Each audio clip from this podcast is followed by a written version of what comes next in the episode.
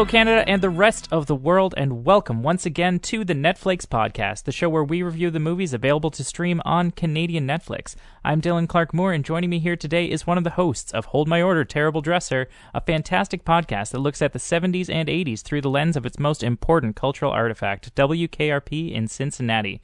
Let's give a big NetFlakes welcome to Mr. Mike Grasso. Dylan, thanks so much for having me on, and what a great description of my podcast. I'm going to have to steal that from you. Considering how often your guys' hooks get stuck in my head, I think it's only fair for you to you to take one of mine. That's fine.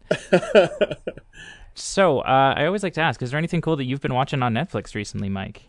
You know, that's I, I have listened to a few of your episodes, and I, I knew that question was coming, and I actually looked to see what I've seen recently that's actually also on Canadian Netflix. Because we should probably start off by saying I'm an American. Yes. So yes. so um, Mike is our first ever uh, 100% not Canadian guest. However, I, the reason I felt that it was okay cause, is because in an earlier episode of Hold My Order, Terrible Dresser, uh, Rob referred to himself as a Canadian who wishes he was a Yankee, and you're a Yankee who wishes he was a Canadian. So it's true. You know, you, you host a half true. Canadian show. So for a movie that's yeah. made by a, a Roman guy that's technically a Canadian movie, it seems appropriate. So, well, what I've watched on Netflix recently, that's also on American Netflix, it's also on Canadian Netflix, uh, is a movie called The Wrecking Crew. Um, personally, I use Netflix almost exclusively for documentaries. Um, they have a great documentary section, at least they do in the States.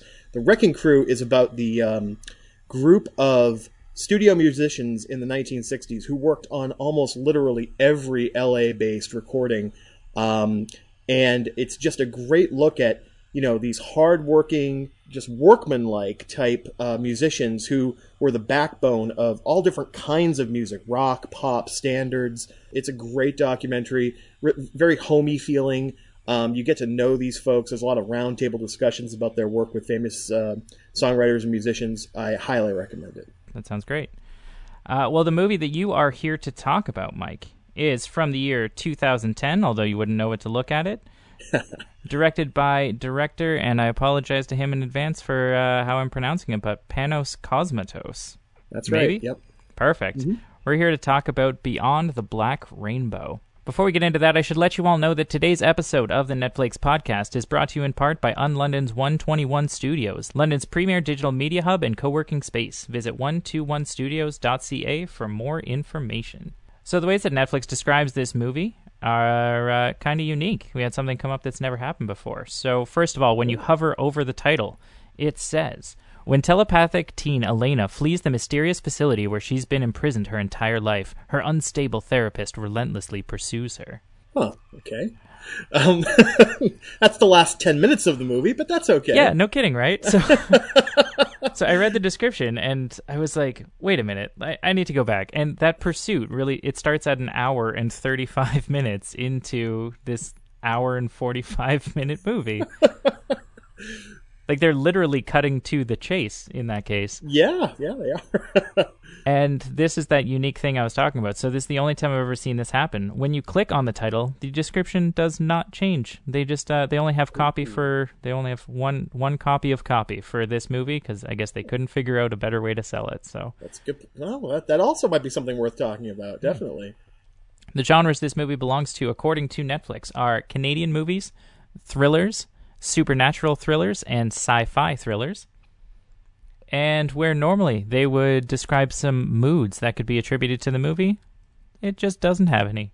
Very interesting. Well, I mean that that why don't we start talking about that that sort of, you know, this does this movie defy description in your mind, Dylan? I don't know if it defies description. I think it defies salesmanship. okay, fair enough as I was telling people about this movie, having seen it uh, the once now for the sake of mm-hmm. talking to you about it, people are like, "Well, what's it about?" And I go, "Uh huh."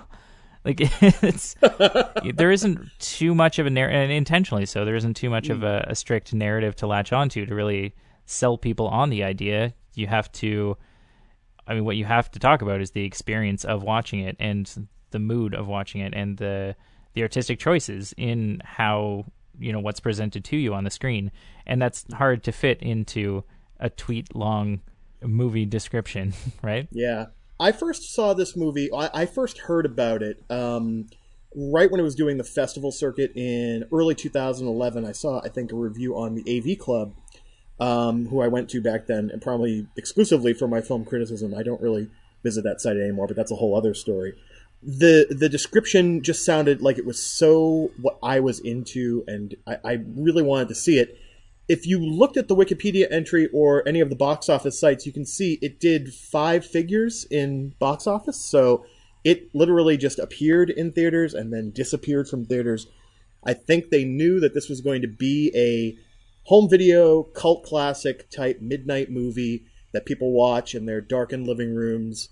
Um, and you know just kind of enjoy and let it wash over them. You know, the first time I watched it on Netflix here in America, the pacing definitely bothered me. It was a little, I felt it was a little too slow. I knew that it was a visual experience, I knew that it was a mood experience, as you say, but my feelings watching it the first time was this is going too slow, even for me, even though this has all the stuff I love in it. Now, I've watched it two times since then, and each time I watch it, not only do I find new stuff in it, but that pacing issue that I had the first time around has has completely vanished, and I do kind of let it just wash all over me. I am always curious to know what brought somebody to a particular title. So, I mean, you had the entire catalog of Netflix available to you, and this was your number one choice. So, I mean, obviously, there's something in it that speaks to you. So, why Beyond the Black Rainbow? Well, you know, I, there, there's a lot of reasons. I, am going to go through them all, but let me just kind of start by just going through the setting a little bit of this movie. Um, the very first thing you see on the screen is a very slow uh, revelation of the year that this takes place in. Um, the uh, the date comes up almost kind of akin to the the way that the Alien title comes up in Ridley Scott's 1979 Alien. Um, one number at a time, 1983, and uh, you know that's a pretty it's a pretty bold way to start your movie, not only by sort of almost directly referencing one of the classics of late 70s, early 80s science fiction, but also just really setting it in a time and place. And that knowledge that I had from the reviews of the movie I had read, knowing that this was meant to look like it takes place in 1983, not only takes place in 1983, but looks like it was made in 1983. These were the things that really intrigued me about it. I think there's been a kind of a cottage industry popping up over the last four or five years of very intentional genre pieces that are made to look like they were made in the 80s. I think it's again sort of this, you know, the people who were kids in the 80s, they're in their 40s now. They're making movies, they're making TV shows. Um, you know, that attracted me to Beyond the Black Rainbow to start. And now that I've seen a lot of the other sort of 80s pastiches that have come out in the last four or five years, I feel like Beyond the Black Rainbow, beyond any doubt, gets it spot on without being totally derivative, without being slavishly derivative uh, to its sort of inspirations and source material. Yeah, it is incredibly well placed in its time. The costuming is starkly 80s, especially when it comes to the eyewear that many of the characters have with their their Dwight Schrute glasses, um, and the uh, you know the clothing that they wear certainly dates it without dating without dating it. I mean, it's it's for a time and it's for a place, but the the camera and the film that's used. Oh. I mean, there's this there's this grit to it. Like there's this uh, there's substance to it. it like, you very much feel like you're watching something, and it's not. You like you said, it's not done in a, in a tacky kind of way. Like this isn't a fun grindhouse movie kind of thing. It's just more that when you watch it, if if you had asked me when this movie was made, I would have placed it in the 70s or the 80s. Yeah, um, you know, we'll we'll get into the sort of the uh, the visuals of the movie, I'm sure, but I think one of the things you're talking about that grain, that that grit in the film. You know, this movie uses a lot of really just sort of like you know lit walls, right? Like with bright primary colors, and anytime you point a camera at something that's being lit from you know behind, that's being diffused through like a translucent screen or a wall, you're going to get that sort of like aura around it. And you know, there's lens flare in this movie, but it's not J.J. Abrams' lens flare. It's you. They come by that lens flare completely honestly. Yeah, it feels organic. It feels like a film, not something shot on digital. And, and again, as as as as you know, you said it, it's it's hard to place it. There are only a few moments where I feel like I'm taken out of the period Um, and really, honestly, those are so minor as to not even be worth mentioning. With regards to the dating, I think that it's important because of the. Well, I mean, I guess we have we have two different time periods that this happens in. We have the 1983, yes. which I guess the director very cutely just wanted to say because it's the year before 1984. it's adorable. Um, but then we do have that that flashback scene where we're in the 60s. We're in the middle of this culture of hallucinogenics and finding ourselves by breaking ourselves down and exploring some kind of plane outside of the normal existence that we normally have. Like the uh, the movie that it reminded me of quite a bit was Altered States. Kind of oh that, yeah, absolutely. You know, going into doing the the sensory deprivation chamber and yeah. finding something about yourself and finding some kind of truth uh, within that. And I mean, I wasn't there in the '60s for sure to know if that's you know if that's something that actually happened, but you know that's the idea that we have that in the '60s there was this kind of movement towards that. But then 20 years later from that, what what are the consequences of mm-hmm. living that kind of life where you're looking for this instant spiritual connection with the world through chemicals? And what is that what is that going to translate into? What what does that do to a person when they're trying to take these shortcuts to enlightenment? Yeah, that's a great point. And I think you've kind of just pegged exactly what attracted me to this film, aside from what I had seen in the previews as far as visuals are concerned, and that is this this film is really about the kind of real life work that research institutes and individual sort of gurus and uh, others were doing in the 60s. Um, yes, using hallucinogens, using drugs, but you know, also trying to kind of um, plumb the depths of, of the human psyche and really try to investigate if, if people could harness their mental and, and, and physical powers uh, to manifest something beyond what is what is usual. And the moment I heard that it was based around a you know essentially a new age research institute that's kind of started in the 60s and stretched into the 80s with these kind of creepy weird experiments i mean i think you know some of my hobby horses from my podcast now this this plot just completely appealed to me. And, you know, it, it's a real life thing. It wasn't just sort of, you know, individual folks like Timothy Leary or Ken Kesey or any of the other sort of merry prankster types that were doing this. You know, the, the Defense Department in the United States was doing research into remote viewing and psychic powers. Um, the Stanford Research Institute uh, in California was doing real ESP and psychic testing. I mean, it was a product of the counterculture to be counterculture to be sure. Um, the idea that, that people had the, the capability uh, latent within them to channel these psychic powers, but it, it, was also something that edged along the edges of the mainstream in science in the 60s and 70s. And the timing of this movie, the, the, the orientation film that you see at the very, very beginning of, of Beyond the Black Rainbow for the Arboria Institute when I saw that the first time, my heart just fluttered. It was so perfectly done with the sort of the voiceover and the images of nature and and the way that uh, you know Dr. Arboria tells us that we're looking to go into things like energy sculpting and the use of you know uh, natural uh, drugs to unleash the uh, the mental powers of uh, of the folks at the institute. It was just uh, to me, this is this sort of like plot line was made for me, and I don't think I'm the only one of sort of my generation to be really intrigued by this moment uh, in the aftermath of the '60s counterculture where pseudoscience met science. The experience that I had, for, I know obviously we, we see things through lenses that uh, that have maybe recently been introduced to us, but do you uh, do you listen to the Cracked podcast at all? I don't know if that's something that has any appeal for you, but I don't. Okay, um, I'm, I'm, interested to see where this is going. Okay, well, they did a uh, their most recent episode was talking about uh, the whole idea of a teen rehab camp, and that there would be these these groups of these parents who would basically pay to have their children kidnapped and taken to these kind of spiritual camps where they're basically put in the wilderness and and mm-hmm. left essentially on their own to survive with the idea that you know you need to you need to break down your humanity and get to something more essential and more truthful in order to come to some kind of better enlightenment but the point that they bring up is that there's a failure in that logic because in a lot of these cases what's happening is that you're having a traumatic experience and I think I'll be able to tie this back to the movie soon. But you have a traumatic experience, and then the body's way of responding to that trauma is to rationalize it and try to come up with some kind of reason why that trauma happened in the first place. Mm. So then once you have that reason, once you've done the rationalization, you've kind of justified why the trauma happened in the first place, which can then cycle back to, well, if that happened to me and it was so good for me, then let's inflict that trauma on somebody else.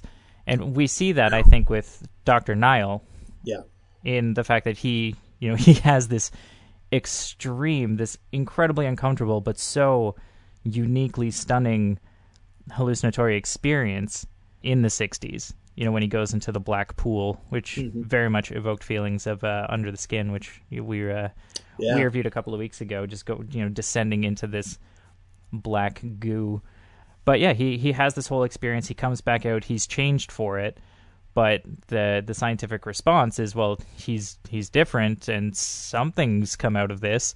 So let's dump the baby in there too, and let's keep this cycle going, and figure out, you know, just if if it did something, then let's do it again, and let's continue this cycle of of creating this trauma. But then, you know, 20 years later, we see that just because something's well intentioned doesn't mean that there is good that's going to come from that. It doesn't necessarily mean that there's good that's going to come from it. You can cause harm, you can cause permanent trauma that's going to affect these people for the rest of their lives, no matter how good the intentions were in the first place. That's a really excellent point. I, I, I feel Cosmatos talked about in a couple of interviews that this was his indictment of baby boomers kind of looking for the easy way out spiritually, I guess. And, and um, you know, I think there is a generational metaphor going on here. When I look at uh, Elena and I, and I kind of, you know, she's born in 1966, presumably. As you say, she's sort of paying for the sins of, of her parents' generation, doing this kind of, you know, awful, unearthly research. You know, she's Generation X, raised in the shadow of the baby boomers. She's, uh, you know, you can see one of her one of her ways of manipulating her environment and her almost bare um, her bare cell is that she's able to change the channels on the TV, presumably with her psychokinesis. You know, just sort of touching the screen and and there's this sort of sense of the baby boomers, and if you want to talk about research institutes like the Arboria Institute or cults in the 60s and 70s, communes, kids being raised in situations where, uh, you know, the parents were looking to self actualize and didn't give their children the attention and love they needed. I don't know if you know this, but there's a whole lot of Hollywood actors who were raised by communes and cults in the 60s and 70s. Sure. Um, the Phoenix siblings Yes. grew up in the Children of God cult, I believe. Winona Ryder's stepfather, uh, not stepfather, Winona Ryder's godfather is Timothy Leary. And we know that a lot of these folks who were raised in these non traditional type social situations uh, came out of it not so great, uh, a little damaged. I find the symbolism of Elena looking for answers in her TV really poignant in that way, and that you know she's looking for some something to raise her and something to nurture her, and the only thing she can find is a TV screen, which for people who were born in Generation X is a pretty powerful metaphor. Yeah. The only agency she has is in the consumption of culture. And, Yeah. and it's not even culture that was created by her generation; it was created for her generation. Yeah, And the, yeah. the the thing that we see her enjoy the most is she's watching cartoons that are from decades even further past. So yeah, yeah, exactly. yeah, it's a, it's very tragic. Did, did you notice the, the, the effect that um, Cosmatos uses when um, uh, when Elena is using her psychic powers? Uh, it's almost like the, the, the film's uh, sprockets and frames are kind of out of whack. Yeah, Um, her face kind of vibrates like a film would if it, it slipped off of its sprockets. And I thought that was also meaningful. I'm not sh- quite sure what it means, but it, it seems to me almost like she's she's trying to destroy the medium that she's existing in almost. what I saw that more as is her being out of sync with herself because so much of what she's doing is trying to maintain this control or having control imposed on her. So when she finally does get out of the room, and we see her slowly slinking down the hallway, but there's this you know, it's there's either a ghost of her before or a ghost of her catching up afterwards. So it's like I said, it's like she's almost out of sync with herself and then she's uh you know, she has this freedom now, but she's not sure what to do with it or what that actually means for herself. and I think that's really interesting in the sense that, that if if we look at if we look at this film as uh, maybe some kind of meta commentary on film itself, again, I think that's really really accurate because Cosmatos himself said you know, I, I wasn't really allowed to watch any of these, you know, midnight movies that you can get down at the video store, like the Cronenbergs and the and the Kubricks and all these other sort of, you know, movies when I was a kid. So I just had to look at the the, the, the video box covers and kind of come up with my own way Right. of imagining what these films were like. I mean, there's a lot of anxiety of influence in this film. I, I, put in, you know, sort of my prep notes for this, all of the different directors that are sort of name checked or hat tipped here, and writers. But I, again, it's not like a movie where it- it's it's all very obvious. It's not a, uh, you know, a, a Nicolas uh, Winding Refn sort of, you know, overt sort of homage. They're, they're they're all really subtle and they're all kind of mashed up in a way that that that make them a, a little bit greater than just a pastiche. But the idea of, uh, like you were saying, like Elena trying to escape. I mean, when you get right down to it, horror movies where there's like a final girl and everything. I mean, Cabin in the Woods kind of did the perfect meta commentary on that. But you know, someone who is being this tortured and this sort of trapped is obviously going to try to escape not only the situation they're in, but the almost the medium that they're in. And I think that if we look at Elena as kind of someone who is trying to crawl out of the screen, again, I don't think it's any coincidence that she looks like uh, the girl from The Ring in a lot of uh, the scenes Oh yeah. um, crawling out of the TV. You know, I think that there's something there to that. Is that the victimhood of, of the sort of quote unquote final girl in a horror movie is well trod ground at this point. Is her sort of final escape um, so uh, accurately por- portrayed in the Netflix uh, summary? You know, is it a, a commentary on these kind of movies? You know, is Cosmatos saying, "Yes, I love these, but there's maybe something problematic about them"? I don't know. Uh, what I do want to make sure that we talk about because it's so I, I can't even say that it's unique to this movie because it it's really not and I think that uh, you know in your notes you you make some really interesting points about what these references might be to but this movie spends so much time awash in different colors Yes. Um, and you, you seem to have uh, quite a bit to say about those. So I'd love to hear some of your thoughts on on why this movie looks the way that it does, or you know, is Yeah. is it just is it just paying respect to to these other movies that have come before, or you know, do you, do you see more in those colors? I mean, the the movie is called you know, it has the word Beyond rainbow in the Rainbow, in the title, right? so first things first. I mean, the, when in the first part of the the film, you're you're dealing with a lot of very very sort of deep red surfaces. You know, nobody has walls that red in their own house. You're immediately put in mind this is some kind of weird, you know, institute. Elena herself has a white cell, and she is always clad in white. And Dr. Nile dresses in, at the beginning of the film, you know, sort of dark, muted earth tones, uh, black turtleneck, uh, sort of a, I, I remember like a brown jacket, uh, tweed, you know, tweed jacket. As the movie goes on, Nile grows out of these sort of muted tones and fits himself into almost like a like a shiny kind of overcoat that's kind of insectoid in a way and and kind of sloughs off his his sort of you know I'm just a harmless you know therapist and turns into a killer. The uh, the the colors that uh, appear as Elena is trying to escape. It's almost like she's awash in a new dawn. Uh, this is where the lens flare I mentioned earlier comes in. Um, you feel like there's something very new day about the colors that surround her at that point. I, I also said they're almost amniotic in a way. There's a sort of like rebirth element happening here, and um, you know the the sort of uh, the, the one of the more iconic sort of visual moments is her in the air vents uh, trying to escape, and it's this very sort of like I would almost call it Terry Gilliam Brazil esque kind of endless um, sort of uh, gray vent, but with a weird sort of set of rainbow tubes on the wall, um, you know, heating ducts or something like that. And I, the thing I put in the notes was it, it reminded me kind of almost like the of the Dark Side of the Moon Pink Floyd cover, but like turned from a prism into a tesseract, like just unfolded and folded back on itself into this sort of like, you know, it, it's her way out. You know, she's literally following a rainbow uh, to get out of the Arboria Institute and into the real world. Yeah, the feeling that I got from it was that I mean I don't have a map laid out in front of me for who's what color, but Right. you know Dr. Nile is often the screen is red when he's involved, Yes. especially when he's when he's feeling emotions or trying to suppress emotions, whatever the case may be. Mm-hmm. And then there there there are often these blue scenes and uh, shit, what's his name, Doctor.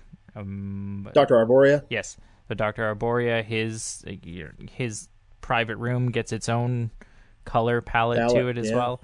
But then uh, when Elena starts to come into her own, when she starts to break out of that, that's when the screen is no longer washed or bathed in these colors. We're starting to see a higher fidelity, and that's Yes. where the grit and the grain of the film is a lot less noticeable because it's not against this this painted background or this you know this very clear color, and Yes. so it starts to feel more like the real world, and that, because that is what it is. She's discovering the real world. She's getting outside of the influences of the regimens that have been put upon her or the controls that have been put upon her by these other people who despite whatever intentions they might have you know it, it is it's restrictions. She's lived her entire life within this cage. So then it's almost like the wizard of oz where instead of just breaking out of one kind of sepia world she's breaking away from various other peoples in order to discover that there's this whole rainbow of color in front of her Oh yeah, that's fantastic. I mean, a couple things that gets me thinking of.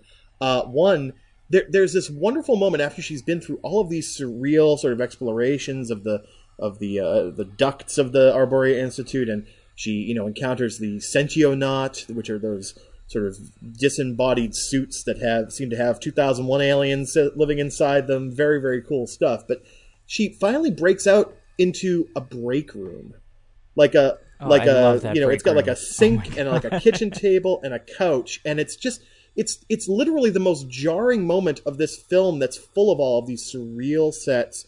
Eh, all- you're, you're all of a sudden grounded as you say in the real world and obviously when she gets outside of the arboria institute there's this big huge geodesic dome which kind of you know recapitulates all the weirdness we've seen but that moment where she gets into the break room she doesn't know what to make of it and we as viewers don't know what to make of it it's it's it's it's the most alien set in the movie and yet it's the most completely normal Yeah, it was so familiar, and it's such a perfectly constructed set. Like you've got Yeah. this overcrowded bulletin board that's filled with crap that nobody cares about. You've got a poster for the institute on the wall, as Yeah. if you know putting an eight and a half eleven or by eleven picture of the company that you work for is going to engender some kind of break room loyalty. It was just it was so perfect because it was you're right it was so familiar to us watching it, but it was the most alien because even when we go outside of the institute, when we go to uh, Dr. Niles' home and things like that. The world that he has in his home is still so is so influenced by the rest of that. You know, everything's rigid and angular, and yes instead you get this perfect room with this gaudy couch, and just everything was so perfect. I loved that scene so much. yeah it's it, it, it just shocks you out of um, the abnormality you've been in and, and throws you into normality. I mean should we talk about that last 15 minutes or so that was quoted in the netflix? I, I I- said to myself when i first saw this like i was watching a surreal sort of trippy um, you know sort of visual masterpiece and then all of a sudden a horror movie broke out.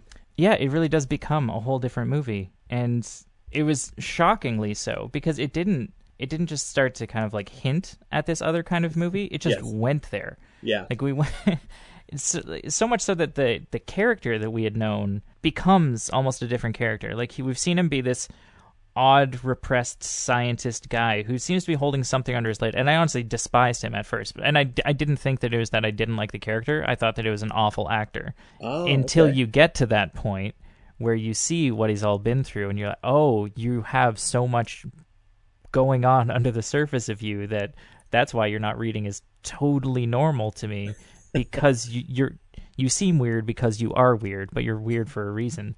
But then after he, you know, peels off his hair and turns into, uh, I, I described him as Christian Bale's Voldemort. He turns into a slasher, and he, Yeah. it, it's not. It's just he's, he just goes for it, and he's stabbing people through the like through the bottom of the jaw and into their skull, and stabbing people down the throat with knives, and just hitting this whole other plane that it was one of the more exciting sequences to watch in the movie. It's probably where Well- the most stuff happens over the course of that 10 minutes, but it's jarring for sure. Yeah, I mean that first watch I, I told you about where I was like, man, get on with it. What's going on? What you're right. When that happens, it, it is kind of like, oh, wait a minute, something's happening finally. You know, there's action. There's uh, there's some some measure of suspense as he you know holds the second uh, uh, dude uh, you know hostage.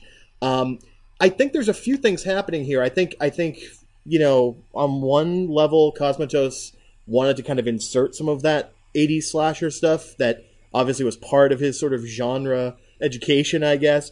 I think the other thing though is that when when I when you invited me onto the podcast, Dylan, I said I want to do a Cronenberg movie. I want to do a Cronenberg movie, and we went on Netflix Canada, and shame of Netflix Canada, there are no David Cronenberg movies on there. It's Netflix think, Canada, for God's sake. I know, I know exactly, but I think that is where Cosmatos' influence is sort of most vividly felt when uh, Nyle brings out the devil's teardrop.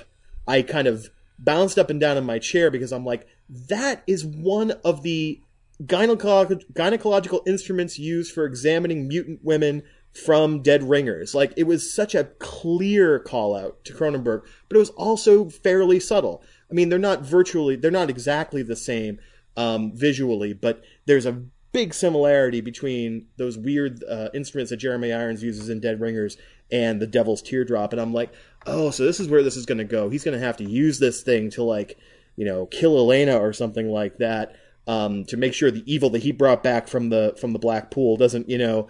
Uh, make it out into the rest of the world. It's never mentioned where this dagger came from, you know, where this ceremonial dagger came from. But my feeling is that it's something uh, you know, that was sort of designed by him as an instrument of last resort. It makes me think of some of the other weapons in uh, Cronenberg movies, like the flesh gun that uh, uh Max Renn uses in Videodrome, or the flesh guns that are used in eXistenZ. You know, it, it's a very sort of like it's a it's a weapon designed to do something. Uh, we don't ever get to see it do anything but kill a couple of you know beer drinking stoners out by the fire, but. it, it's it, it's such a clear callback to Cronenberg and Cronenberg's horror output. Um, that I that all of a sudden everything kind of came together in that last scene. I'm like, oh, he's trying to do an homage to kind of the last five minutes of Videodrome where Max Renn goes on a killing spree. Well, I'm glad that that did something for you because I couldn't even tell from the shape of it what like what he was looking at. He just said this ominous sounding name as if it was some kind of really great loot that he found after raiding uh, you know, particularly difficult cavern or something. I was like, it's the what's tears? Like, what are you, what are you doing here, man? I, I think it's it's one of those things. There, there's a there's an old sort of saw about like you know movies that have these like unseen um, uh, sort of universes. There's a lot of stuff in Star Wars like that where they just kind of toss off mention to one thing or another, and you don't necessarily know what the the Kessel Run is or you know any of this other Clone Wars or anything like that, but you, you kind of just accept it as part of the universe of the movie. Yeah. And that's the, that's the kind of thing I think is going on with the with the Devil's Teardrop and a lot of the Arboria Institute specific stuff. I mean, it's really it's it's universe building. It just shows you the edges of the universe, and then you have to fill in the blanks with your imagination. Yeah, the Devil's Teardrop was what was strange for me though, because all of the other Arboria stuff was based in either psychology or parapsychology. Right. Like there's no room in that really for a knife. Right, or yeah, yeah, exactly, like a magical or ceremonial knife. Right. right. So then you get the feeling that, or at least the the feeling that I got was that this is something that, you know, there's this undertone, and I, it's never answered. Um, there's certainly a pretty aggressive hint after the post credit or after the credits, but Nyle did actually commune with something Mm-hmm. Like that, that there's this possibility that there is this thing that he came into contact with, and it's not it's not made explicitly clear whether that's him doing that rationalization that I was talking about before, or if he actually did come into contact with something. And we do get a couple of hints of it, where like when he gets the call on the cell phone, or when he cell phone, when he gets the call on the phone, that he hears this, yeah, dad, dad, dad, dad, yeah, voice like talking a, to like him. 80s modem sound. Yeah, right? it sounded like yeah, it was like halfway between a modem and uh, when Leia comes to rescue Han Solo at Jabba's palace. That yeah, okay, that sound. um, so, but then, there's a few moments where that happens in the in the film, right? Yeah, and and I I have a few theories on this. There, there's again the thing the thing about this film is that it, since the narrative is so weak, you know, and I can say that it is it's a weak narrative. um, we really are kind of forced to fill in a lot of the blanks on motivations, on um, you know connecting up uh, cause and effect. And I feel, and this is just my theory, I feel like that that sort of weird modem sound. I feel like that might be the Sentionaut, those uh, those disembodied suits, because one of them visits Elena and injects her in these. I think near the end of the first third of the of the film, and I, I feel like they are some kind of like uh, subsequent experiment that the Arboria Institute did after this Blackpool experiment with uh, Nyle and Elena. And I feel like there's something there when it comes to connecting to the entity or being or dimension that Nyle saw back in 1966. Mm-hmm. Um, yeah, I mean, you mentioned that there were gaps in the narrative, or at least it was a weak narrative. I mm. mean, to to be a little bit more defensive about it. Not that it's my project, so I don't really care. but my understanding is that there was a a specific decision made where where the director, uh, how are you pronouncing Cosmatos? Yeah.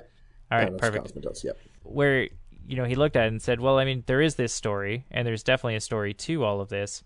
But that's not what I want to talk about. I want to create the mood and everything like that. So, I mean, do you see that as a shortcoming? Like, does it?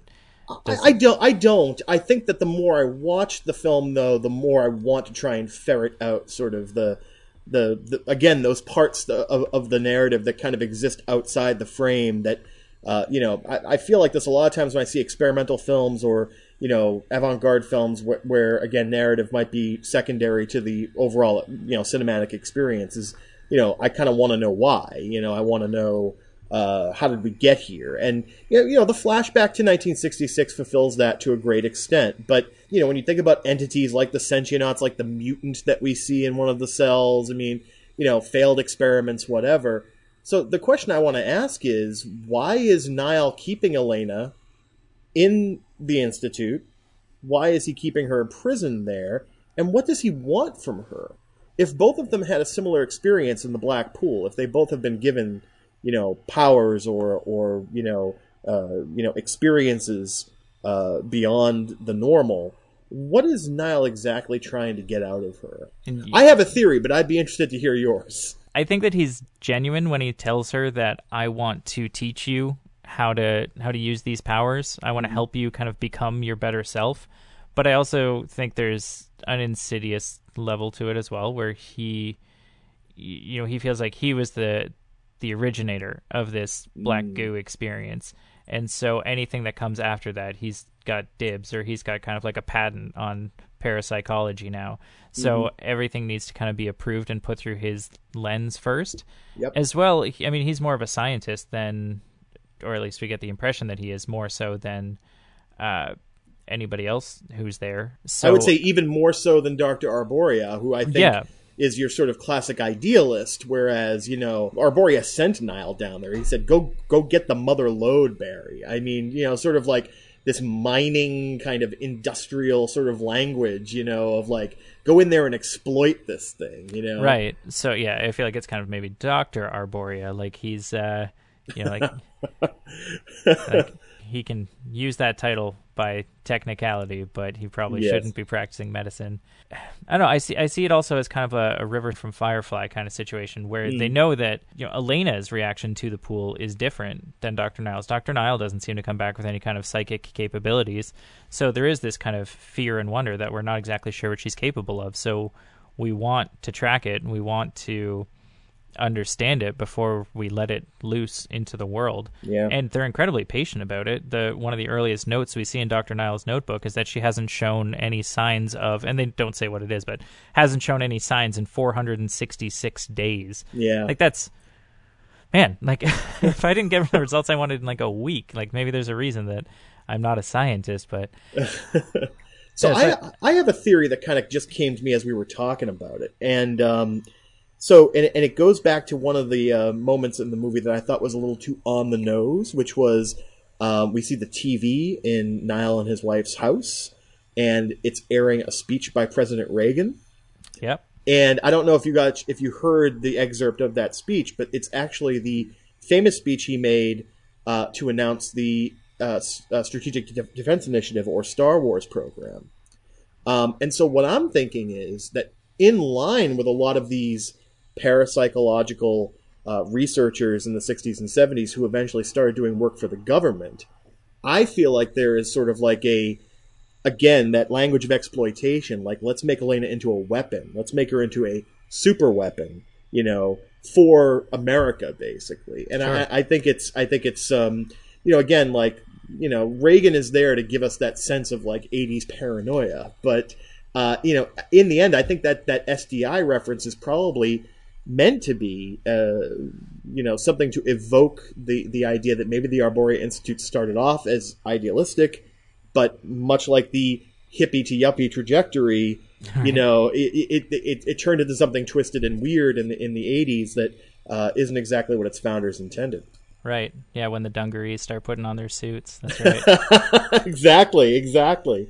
But uh, you know, like I said, the the, the, the, the little touches of, of 80s in this movie that sort of scream 80s, like the Reagan bit, uh, like uh, the, the the name tag on uh, Niles' uh, sort of uh, puffy insectoid suit. It says Noriega, which is another sort of like very blatant kind of you know um, uh, you know sort of Cold War kind of you know proxy ally of the uh, United States. And I also like Niles' car is so like it's it's meant to make us think of like the DeLorean. It's meant to make us think of all of those, you know, like Knight Rider, like all Yeah. of those like you know sort of cheap. So there's a few moments in here that are a little bit again on the nose and cheesy, but I think that the they could have picked any speech from Reagan. They could have picked the Evil Empire speech. They could have picked any number of other um, speeches from the Oval Office, but they chose the SDI one. I think that's to to get us thinking about uh, Elena as, as as a weapon.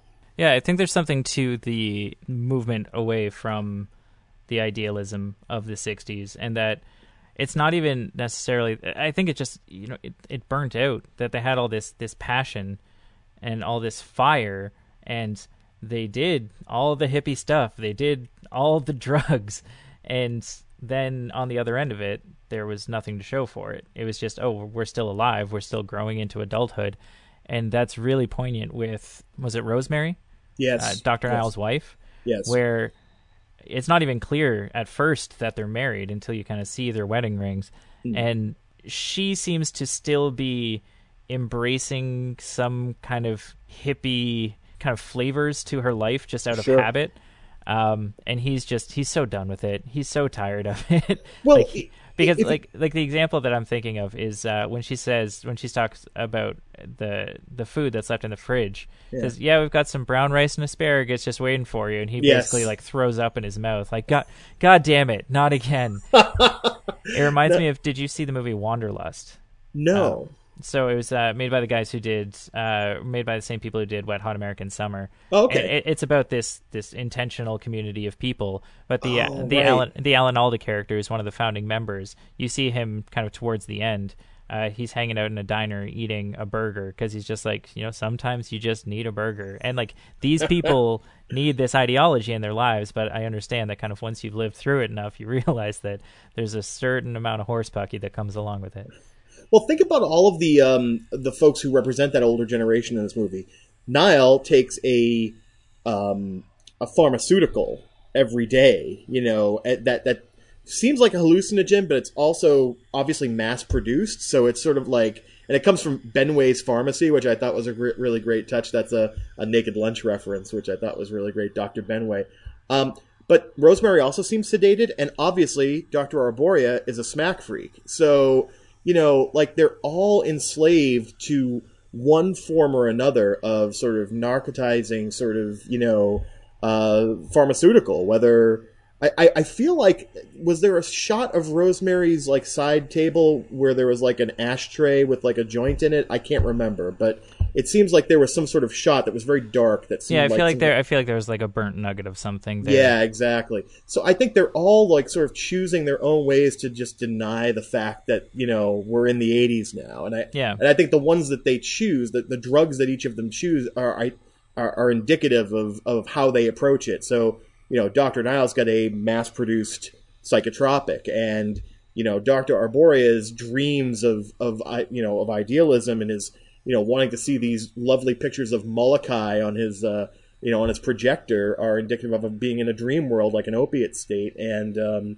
uh, you know, Rosemary is still sticking to her brown rice, asparagus, and pot. You know what I mean? Yeah. So it, it's it's inter- it's it's basically three different ways that this the '60s generation could have gone. yeah, know? it was uh, it was upsetting to see for Dr. Nyle that when he was taking these drugs, he's he pops them four at a time oh yeah, are, yeah. These are not small pills. Like he's he's worked his tolerance up for that. Well, because you know, eventually, potency of one of these things is gonna is gonna lessen and lessen as you uh, are, as you get hooked by the uh, by the big pharmaceutical company. I mean, who knows? You know whether that's a Arboria Institute product or not. But uh, I, I, like the idea that there's uh, the, uh, he's he's sort of um, hooked on something maybe his own institute developed. You know what I mean? It's it's uh, it's another kind of Cronenbergian kind of uh, of reference there. Yeah, I actually didn't. It didn't occur to me that Doctor Arboria was. I, I read that scene as an assisted suicide. I didn't realize well, he, that he was. Uh, he he says something about not wanting to show the track marks, so he's obviously been injecting up to this point. But yes, sure. he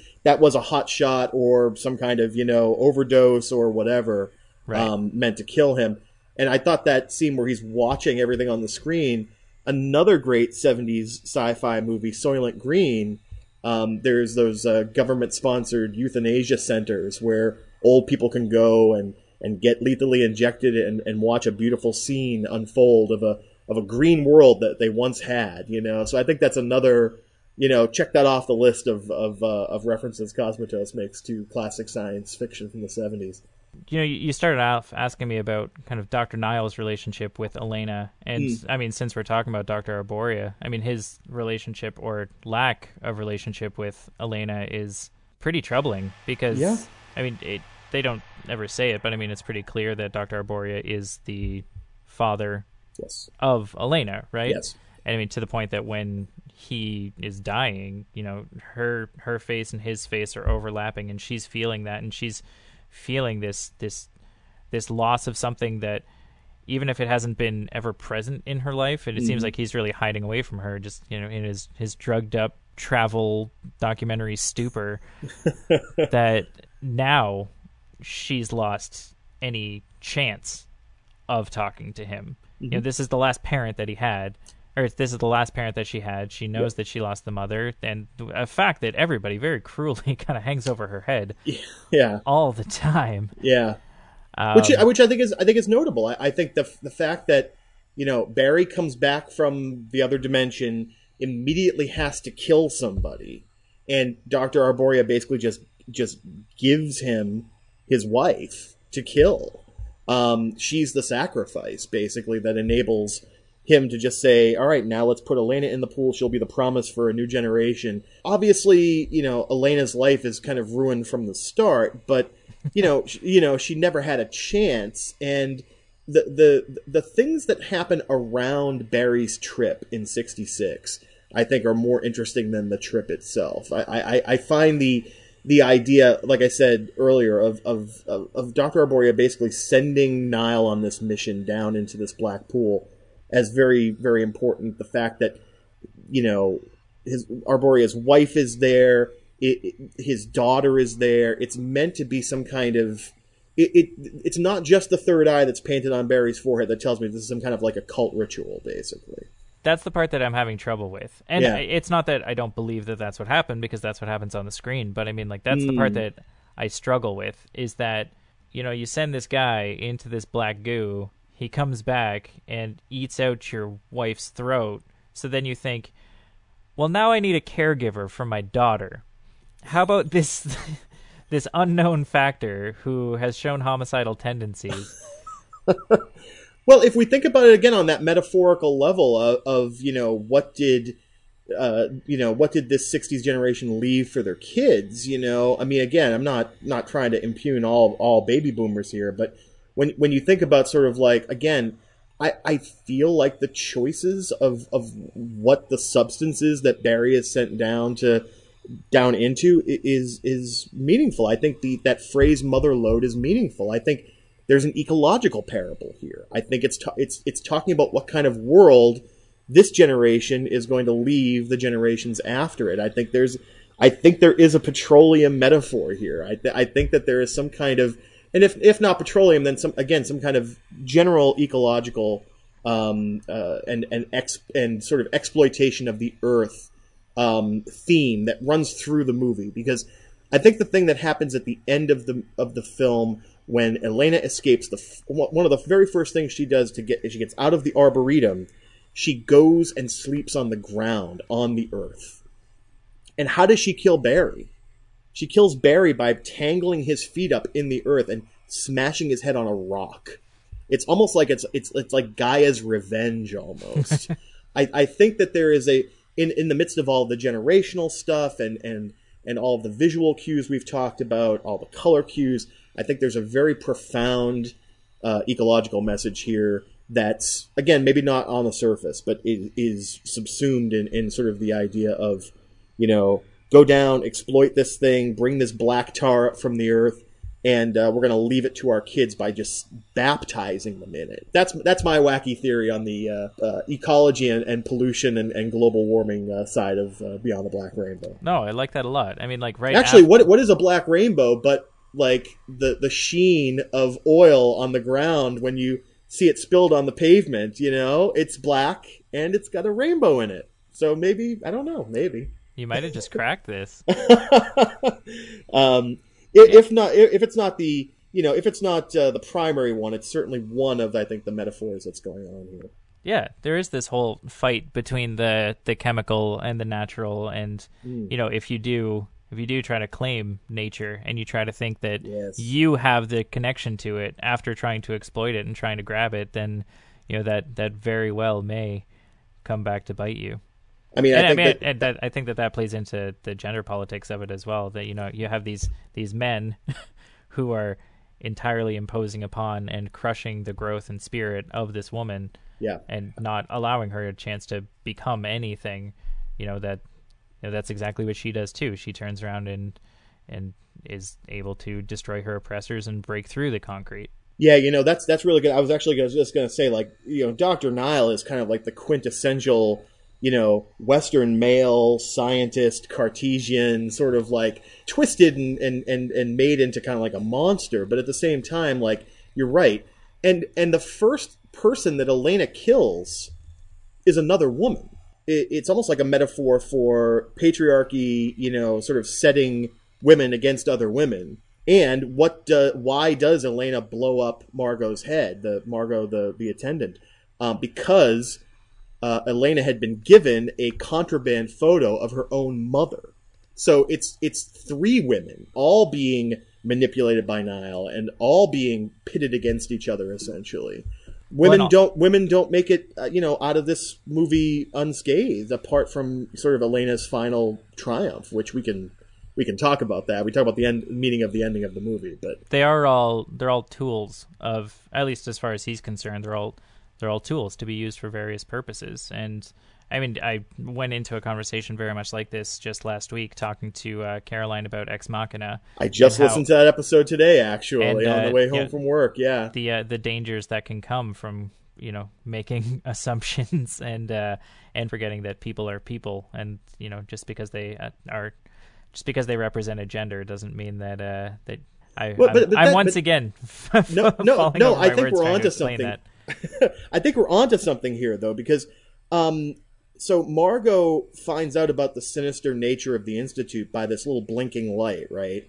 And inside it is like a drawer with like a uh, a dossier full of like experiments and really profoundly what you end up seeing near the end are these really kind of like vivid like old timey kind of almost like um, etching type pictures of women and women's reproductive systems and like um, you know, there's obviously something about Elena's birth, maybe, um, that maybe she was meant to go into the pool and that kind of thing.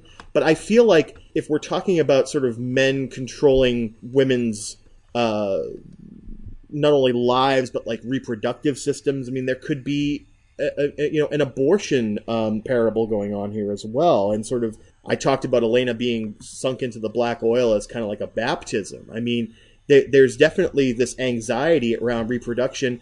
And if you you remember what uh, Barry said to the to the uh, second kid that he killed, he was he just wanted to know whether he he fucked Elena. You know, that's that that's that the language that he uses as he's holding the devil's teardrop up to this kid's face. And you know, I think that there is a definite thread of anxiety about women's sexuality going throughout this uh, film. Uh, again, not surprising considering the debt that Cosmatos owes Cronenberg, but um, you know, I think it's very much um, putting the uh, sort of onus of that of that sort of patriarchal symbol into Nyle, into the devil's teardrop. I mean, you know, that's pretty phallic. I mean, it's it's it, again, there's multiple ways you can go with this. With a movie that's so laden with symbols, you can pretty much interpret it a number of different ways. Should we talk about the ending? Should we talk about the? I, I'm talking about the the very ending. So there's two endings. There's there's the ending where we see Elena kind of stumble onto a Spielbergian kind of suburb where TVs are flickering lightly inside of all of these homes, and then you get through the credits. You see a little tip of the hat to Buckaroo Banzai at the end, which I loved. Um, and then you get this very short 10 second scene. What did you make of that? That's the scene that if this whole movie is intended to just kind of be made out of respect for movies of the 80s. Sure. Then, I mean, on the one hand, it could just be, well, we've wrapped up this horror movie, so now we have to throw in this thing at the end where maybe the horror is not over. Question mark. The end? Question mark. Exactly. or, I mean, the other the other side of it is that that means that there was another external force that was causing a lot of these things because that or at least what I think it is is that's somebody calling on the phone to Nyle through one of these Daft Punk robots and and really saying like are you there? Are you there? As if there's there's somebody missing. So there's hmm. either something alien or something proto-natural or or something going on there that hints that you know there was kind of an overarching plot to all of this Yep. which I mean that on the one hand it makes Elena's escape even more triumphant because she's not just fighting against these two oppressive men and this whole this whole system she's now fighting against this enormous conspiracy Conspiracy. Yeah. um, but it's also like I don't want that dangled in front of me if you're not going to give me the tools to figure out anything else that's happening, right? And see, I love the ambiguity of the ending because we see like a little a little sentient kind of lying on a on a shag carpet, like a '70s rec room shag carpet. And all I could think of, have you seen Time Bandits? No. Time Bandits is all about this adventure that this kid goes on uh, throughout time and space. By the end of the movie, it's it's implied that it's all a dream because we see all the different historical periods that he supposedly traveled to in the toys in his room, basically. Right. And I feel like this was a almost a direct callback to that. Um, but it's also obvious at the end of the film that the that the adventures did happen to him on some level. Um, I don't want to spoil the ending because you haven't seen it, but it, it's it, the ambiguity is there, and I think that the idea that this sentient action figure is just kind of lying on this shag rug gives you one of two options. You could say that this entire thing was in someone's imagination, kind of cheesy and stupid, but whatever. Or you could say it's kind of like a meta statement on what Cosmatos was trying to do with all of this nostalgia in the movie. You know what I mean? Like, I'm playing with my action. I'm nine years old in 1983, playing with my action figures in the rec room and coming up with a story. So there's a couple of different ways I, I think you can interpret it. Or you could just say it's a really meaningless, sort of 10 second kind of snippet meant to kind of get you talking like we are now, and it doesn't really mean anything. I don't know. I don't like that one because I don't want to feel like he won. But Ah. but Oh. I, but I like what you said about the uh, about it could just be kind of a, a kid's imagination because I think you brought this up already that so much of this movie was him f- allowing his imagination to fill in the gaps of reading the backs of videotapes that he wasn't allowed to rent from Blockbuster. Yeah. Just kind of imagining the worst thing that it could possibly be, and this is him putting that on film for for all of us. It's, I, I like that. Yeah, and I, again, I, I do think so much of so much of this film exists outside of those boundaries. One thing we haven't talked about is how they keep um, Elena's powers under control with these sort of uh, really cool lit pyramids in the uh, in the basement of the Arboria Institute. yeah, of course it's crystals. Yeah, Like, exactly. It's crystal power. It's pyramid power. There's even a point where they superimpose. I think it's Elena's eye on the pyramid, so Illuminati confirmed. That's great. Um, Um, but again, like th- that whole idea of like containing your power in a pyramid, it goes back to a lot of New Age and, and 1960s, you know, uh, paranormal research. Um, the idea that you could preserve like like food and like other things that decay inside a pyramid longer. Um, but the pyramid's also an obelisk, and that's a and that's another male symbol of sort of control and marking out boundaries and all of that stuff. And I and I I I, I wanted to kind of bring it back to what we were talking about with sort of the meta ending, which is you know, is is the pyramid that lights up with the same sort of light as Elena's room? Is that meant to be? Again, remember I talked about the the the flickering effect of her psychic powers being like busting through the the frames of the film. You know, is is the pyramid like the white of the movie screen? You know, since it's bright white. Um, when it turns down, it takes away uh, the inhibitors put on Elena's power. So all of a sudden, when you shut that film off, you're able to bust through sort of the the uh, the boundaries of, of the of the of the film frame. So there there could be something going on there as well. Or I, again, I could be taking it way too far. Th- that does read kind of almost like as a like a self-loathing of film at that point like it's when we finally when when the movie screen turns off Turns- that's when things get real but I like that though. but this is also his debut film but on the other hand this is also i mean it's it's important that he's the son of a director Yeah. right his father directed such awful movies as rambo 2 i hate i hate rambo 2 so much Wow. Oh, I, I don't have strong feelings about one way or the other, but that's kind of interesting. What about Cobra? i've never seen cobra Oh but- yeah, well yeah, C- Cobra's a classic. He was also um, uh, George Cosmatos, Panos' father, was called upon to finish Tombstone, which actually is a great movie. Um, it wasn't his to, project to start with, but he was called on as kind of a hired gun, no pun intended, uh, to come in and finish it. Um, but you know, yeah, I mean, like he he uh, Panos Cosmatos acknowledges this sort of influence of his father. You know, he started off in Italy in the in the seventies and came to America, and as you say, kind of did you know the the Stallone schlock tour basically of the uh, these movies in the eighties, and you know his mom, uh, uh, Panos Cosmatos' mom, was a sculpt- sculptor. So, I mean, that's where all of the uh, that's where a lot of the weird visuals of this movie must come from. yeah it's you know i think that there's then weight to your your possible reading that there is this kind of desire to get away from film but you know also this is the language that he speaks. Yeah, so you know that's that's a, a difficult struggle. And if that is what he's going through and I, I think that there's there's arguments to be said that there are since i mean he says it himself then that makes sense within this movie. Like it's so much like other movies that we've seen before and Yes. it's so evocative of i mean half of what we've said. Has been oh and it's like this and it's like this and it's like this. Yes, but it's also none of them and refuses to be a typically watchable movie. Like he wants yeah, he wants to do both and it's really up to I think every individual person is going to have to decide for themselves whether or not that's something of worth for them because this movie on you know I I think I put too much stock in Rotten Tomatoes, but I mean it's I'm I'm fascinated I'm fascinated by the concept of like aggregated ratings. Like what is Okay. the you know, what can everybody agree on, what can everybody disagree on? And this movie is split at exactly It's at 50? percent Yeah. So exactly that's half of the critics have had a positive response, half the critics have had a negative response. It's it's perfect. And even reading a lot of the reviews, it's the people who are positive about it, they're like, I don't know what was going on, but I think some people might like it.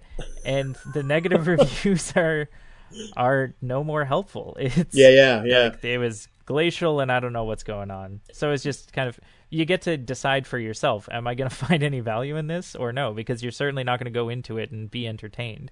Yeah, I, I, guess I, I, you know, I think about sort of again, like I talked a little bit about like ex, you know, experimental and avant-garde film. I mean, you, there's a certain level of depth you can go to, and you can get into some really abstract stuff. I mean, ultimately, this this film is, is as you say, as we've talked about, grounded in in in the in the sort of visuals and and traditions of so many movies from the 60s, 70s, and 80s that it's it's not really it's not avant-garde. It's not something new. It it's and it's not even a regurgitation of the old. I think it, it's it's trying to be i think that that kind of art film that that appeals to the senses directly. Uh, you know, again, given that it's dressed up in this genre sort of um, uh, cloak, you know, it, it, it's it's definitely got some some influences there. But I I feel like I mean I don't want to compare I don't want to compare this film. I mean I I really like Beyond the Black Rainbow a lot, but I don't want to compare it to something like Eraserhead.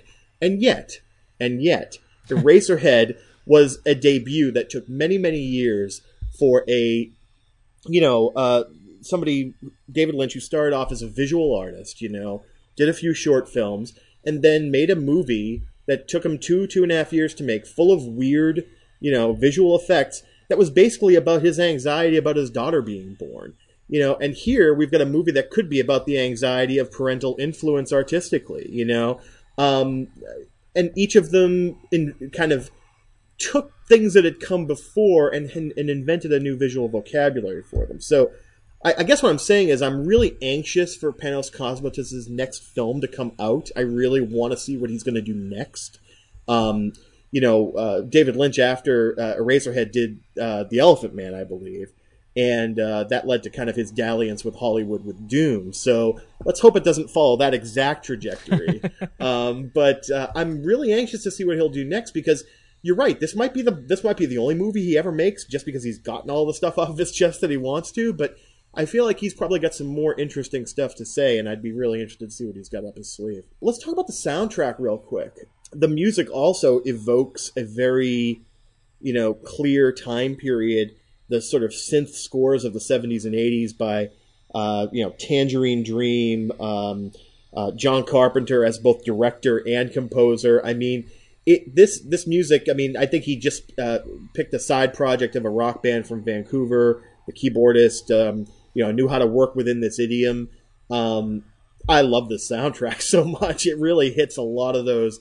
It it it it adds to that nostalgic feeling that is so central to why I like it so much, and it's um it's fantastic. Uh, if you have a chance to, you don't get a chance to, to watch the movie, but you do get a chance to check out the soundtrack. I would highly highly recommend it. Yeah, it it's more of the same where we talked about with the costuming and things like that, where yeah. it's very much of its time, but not to the point of self parody. Yes, like this yes. isn't this isn't Grand Theft Auto Vice City, right? Like we're not we're not being beaten over the head with really gaudy '80s music. It's yeah. just now, now you've got me thinking about Barry Nyle dancing to Huey Lewis in the news or something yeah. like that in his house and explaining why their their, their album is so great.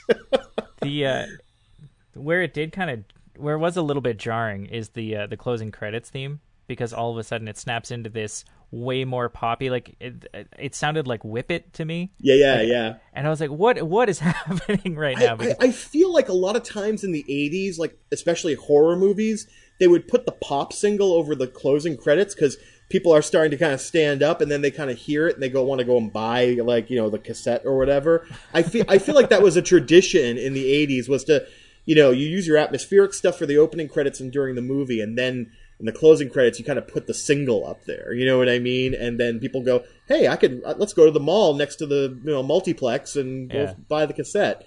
I, I'd have to research that and see if that actually did happen in movies, but again, I was a kid in the '80s. I don't think I saw a lot of these type of movies in the theater, but I feel like I feel like that was a thing. So we'll we'll we'll, we'll I'll I'll do a little research and maybe I can pop something up on the blog afterwards. It was it was so it was just not fitting at all. And now I'm trying no. to imagine that it's like I don't know, like the Bangles have this number one hit off of the Beyond the Black Rainbow soundtrack, and then all these really poor, confused youth go out and buy this tape, and then they buy the movie when it comes out on VHS, and that was always the thing with soundtracks is that they'd have one or two pop songs, then you'd get like the score for the rest of the the tracks on it, and you'd be really disappointed. You'd be like, I thought all the songs were like the song over the opening and closing credits, and yeah. no, it's just orchestral stuff throughout the rest of the tape. I don't want this. This is crap.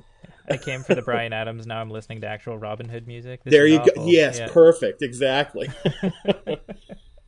did this did this give you any nostalgic feelings? You're younger than me, so maybe maybe not. But like, yeah, I mean, I don't want to. I don't. I, am probably gonna cut this out so I don't sound like no, an that's asshole. fine. But like, I know of the '80s by reputation. Yeah, I know. right? Yeah, like, yeah. Like I, I was born. I mean, I talk about generational stuff so much on my podcast. I mean, the fact that Rob and I can find so much hair splitting over four years of difference just tells you how obsessed I am with that kind of stuff. Yeah, and I mean, I, I was born in '87, so Yeah. Oh, so I mean, like, by the time I was aware of the '80s as a concept, it was a joke to But me. but I didn't. but, li- ha- but have you seen this trend in in? I think a lot of these filmmakers are in their late twenties and early thirties, and they're going back to the '80s and just mining this this this decade for. You know, I, I mean, there's Turbo Kid. I talked about him in the notes. There's Turbo Kid. There's Kung Fury. Like, and it seems to be like a hip thing for I would even say post millennials at this point to really get into the 80s. I mean, I you know, I wasn't into the 50s when I was like 20 years old, you know what I mean? Or Yeah. the 60s for that matter, you know? Yeah. Um, but I think everybody always gets kind of attached to the stuff they just missed. Like that's what my podcast is all about. I mean, there's all this stuff that happened in the early 70s that I wasn't around for, and yet I'm kind of obsessed by it. coincidentally enough, uh, in a couple of weeks, I've got somebody coming on who said that Kung Fury changed my life, and I need to come talk about it. I'm definitely going to listen to that one because I want to see somebody try to justify that movie to me. Are you serious? Oh, yeah. I, I'm. I'm. See, this is what I mean. This is what I mean about how Beyond the Black Rainbow gets it right, and movies like that, I, I, I didn't quite get through it. I think that you know you, you said it right that it's about how you experienced it in the first place. Yes. Because I experienced the '80s as something that has been it's either ridiculed or the good stuff has been deemed a classic. Yes, yes, and that's yes. where we're at. And it's both concurrently, and you can do both concurrently, and that's what Kung Fury is. It's the fun and simplicity of side-scrolling video games and dumb action movies, but also unforgiving with how stupid it all was at the same time. Well, you know, again, like I mean, but I even look at a movie like Drive. Like, again, that's more like Beyond the Black Rainbow, and that, that these stylistic choices to kind of evoke a period. It doesn't take place in the '80s, but it's got the the Kavinsky soundtrack, and it's got like you know, it, it's very neon. It's you know, it, it's obviously got that influence to it. And yet, I can't stand Drive either. You know, it, it, it just seems so hollow to me. You know, it just seems all style and no substance. And I think that, you know, again, like I'm not a purist when it comes to nostalgia. I mean, if if I can get nostalgic about a you know fairly disposable you know 1970s and 80s sitcom, you know, eh, there's hope for everyone. But at the same time, I, I think that I think that you have to come come at it with a with a healthy sense of context, a tiny bit of respect, and you know, generally speaking, just like like you're saying, like if you find stuff cool about like you know a period, um, the culture and the art of a period, that's great. And if you want to try and like rehabilitate and and uh, you know reuse it, I think that's great. I think cultural bricolage is, is is fantastic. I think you should you should scoop up the the remnants of older periods and recycle them. I think that's great. But I think that there's a difference between doing it cynically and a difference and, and, and the difference between doing it cynically and doing it like sincerely and authentically. I, I, I that's just me. Yeah, that's fair. so I think that's as good a place as any to wrap up this conversation. Uh, the way that I always like to do so, since we watched this movie on Netflix, I want to know what star rating this got in your own personal Netflix profile. So as a reminder, one star means you hated it. Two stars means didn't like it. Three stars is liked it. Four stars is really liked it. And five stars means you loved it. As well, if you want to tack it along with it, if uh, there's an MVP for the movie, who made this black rainbow maybe shine a little more iridescently than it than it would have otherwise? Okay, well, um, if I remember correctly, I did give this five stars when I watched it, even the first time, even when I thought the pacing was slow, even when I thought, you know, get on with it, um, because it just blew it just blew me away so much visu- visually. You know, it just it just um, it made me want to watch it again, and I didn't watch it again right away, but I definitely uh, you know caught it within the next couple of months again on Netflix before it disappeared on me. Um, MVP. Well, you know what's interesting? We haven't talked a lot about the. Um, I mean, we, we've talked a lot about Elena as a character, but um, you know, Eva Allan, who plays Elena in this film, uh, probably has maybe five or six lines of dialogue, but she is required to do a lot with her face and her body, um, just without using dialogue. And you know, there are some great, and they and the camera spends a long time on her, and I I, I don't know if she's done other stuff. It feels like though she was asked to do the most here. Um, you know, uh, uh, Michael Rogers, who plays uh, Barry Nyle, definitely had to carry the movie. um, because it's mostly told through his sort of a- actions and words. But I feel like there was a lot being asked of uh, Eva Allan, so I'm going to give her my MVP. Fantastic. Um, my rating is going in as a four star. Uh, I think that part of that is I just I don't want to feel dumb and feel like I didn't get it. um, so I'm just telling. No, it's a. I mean, it's it's for me. It's it seems really unique. It's not like anything that I've seen before, and I enjoyed the journey of watching it because for the first half or so before we cut back to 1966, Mm. I I was asking a lot of okay, I see what's happening, but there's uh, so many times it's just so what, so what, so what, like. Why are you telling me this? Like it's a girl in a room. I just watched Ex Machina. I just watched Under the Skin. Like I, I've Right. seen this. I've seen this faster. not that I, yeah. Not that not that Under the Skin is uh, particularly Fast paced, right? yeah but but then Yeah. once we get to the uh, once we get once we go back to the 60s and it becomes a, a different visual experience like that trip is a trip Yes. it's it's all of a sudden you're watching pink floyd's the wall or something Yes, where yes. Or the where- last bit of 2001, you know, right through the Yeah. through the um uh through the monolith. Yeah, yeah it's all shapes and things running backwards and it's no longer just a static shot of something and then for some reason it going into slow motion because apparently they figured out how to do that with the camera. Um, so then from that point on I, I was much more engaged with it and and I was fast I was way more fascinated by what was happening. So I, I appreciated the experience of that. So four stars for that. And then my MVP is Michael Rogers for very much the same reason so until that trip happens I found him to be I, again I thought that he was a terrible actor because I the character seemed inconsistent and inscrutable Yeah. and then as we peel back the layers and as we see that he's not inscrutable he's just well i mean he is but for different reasons Yeah. not not because of bad characterization but because of a an inconceivable experience that he's had hmm. and having that come across through these facial expressions and then again transforming into his true self at the end when he can finally just stop all this pretense Yep. it, it he goes through these kind of three stages and hmm. you go for the ride along the along the entire path so i thought that michael rogers did a did a fantastic job with this movie yeah, I agree. My last piece of advice: watch it again in a few months. Watch it Yeah. for a second time. See if you get anything different out of it, because that was the moment where I was watching it the second time where I just realized, oh yeah, there's a lot more going on here than I originally found. All right mike. Well i really appreciate you coming on and doing this. Um, do you want to tell do you want to take a minute tell people about your show? Because honestly it's it's one of my favorite shows on the airwaves right now. I've just gone through and cleaned out a whole bunch of old podcasts that i've just given up on. But uh, hold my order terrible dresser is uh, you know I'm, I'm going back and listening to them all. So yeah tell us a little about it. Thanks so much, Dylan. I really appreciate it. Hold My Order Terrible Dresser was a, a thing I put together with my friend Rob McDougall about a year ago.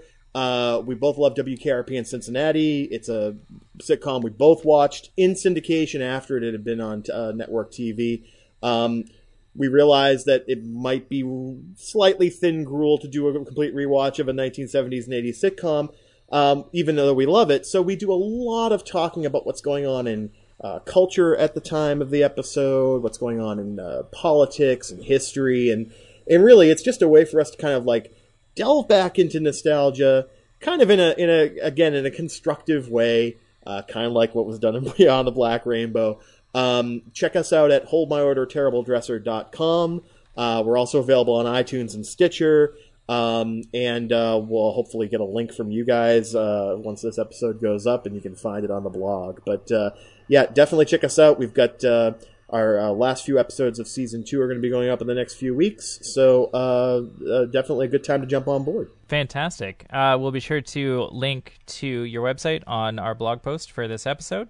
Um, and I just want to take a minute to, uh, you know, I, I kind of told you my opinions about it, but even if you've never seen WKRP in Cincinnati, that's not, you don't need to have that context to be able to enjoy the show.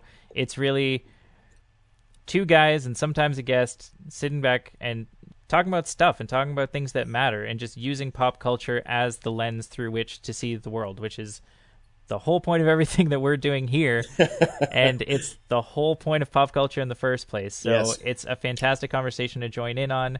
And I know for me, anytime I go and I try to look up a clip, I, I would much rather be listening to you guys talk about it than actually watching the show. So That's okay. Like I said, you know, it, it, it's it it's 35 years old now. Oh my god, it's 35 years old now. Uh, you know, it, it can be allowed to not age gracefully, but yeah, we, you know, you know, when you grew up, when you come home from school and you turn on the TV and WKRP is on like three episodes in a row, you're going to have some pretty strong nostalgic feelings about it. So that's kind of probably where we sit on that. front, so. Absolutely. Well, thanks again, Mike. I've had a lot of fun having this conversation. I appreciate you uh, expanding my horizons and having this movie become now a thing that I have seen and a thing I'm- that I've uh, talked about at length. So thrilled and thrilled and, and thanks so much for having me on again and uh, uh, yeah go watch beyond the black rainbow everyone it's a real trip all right, fantastic.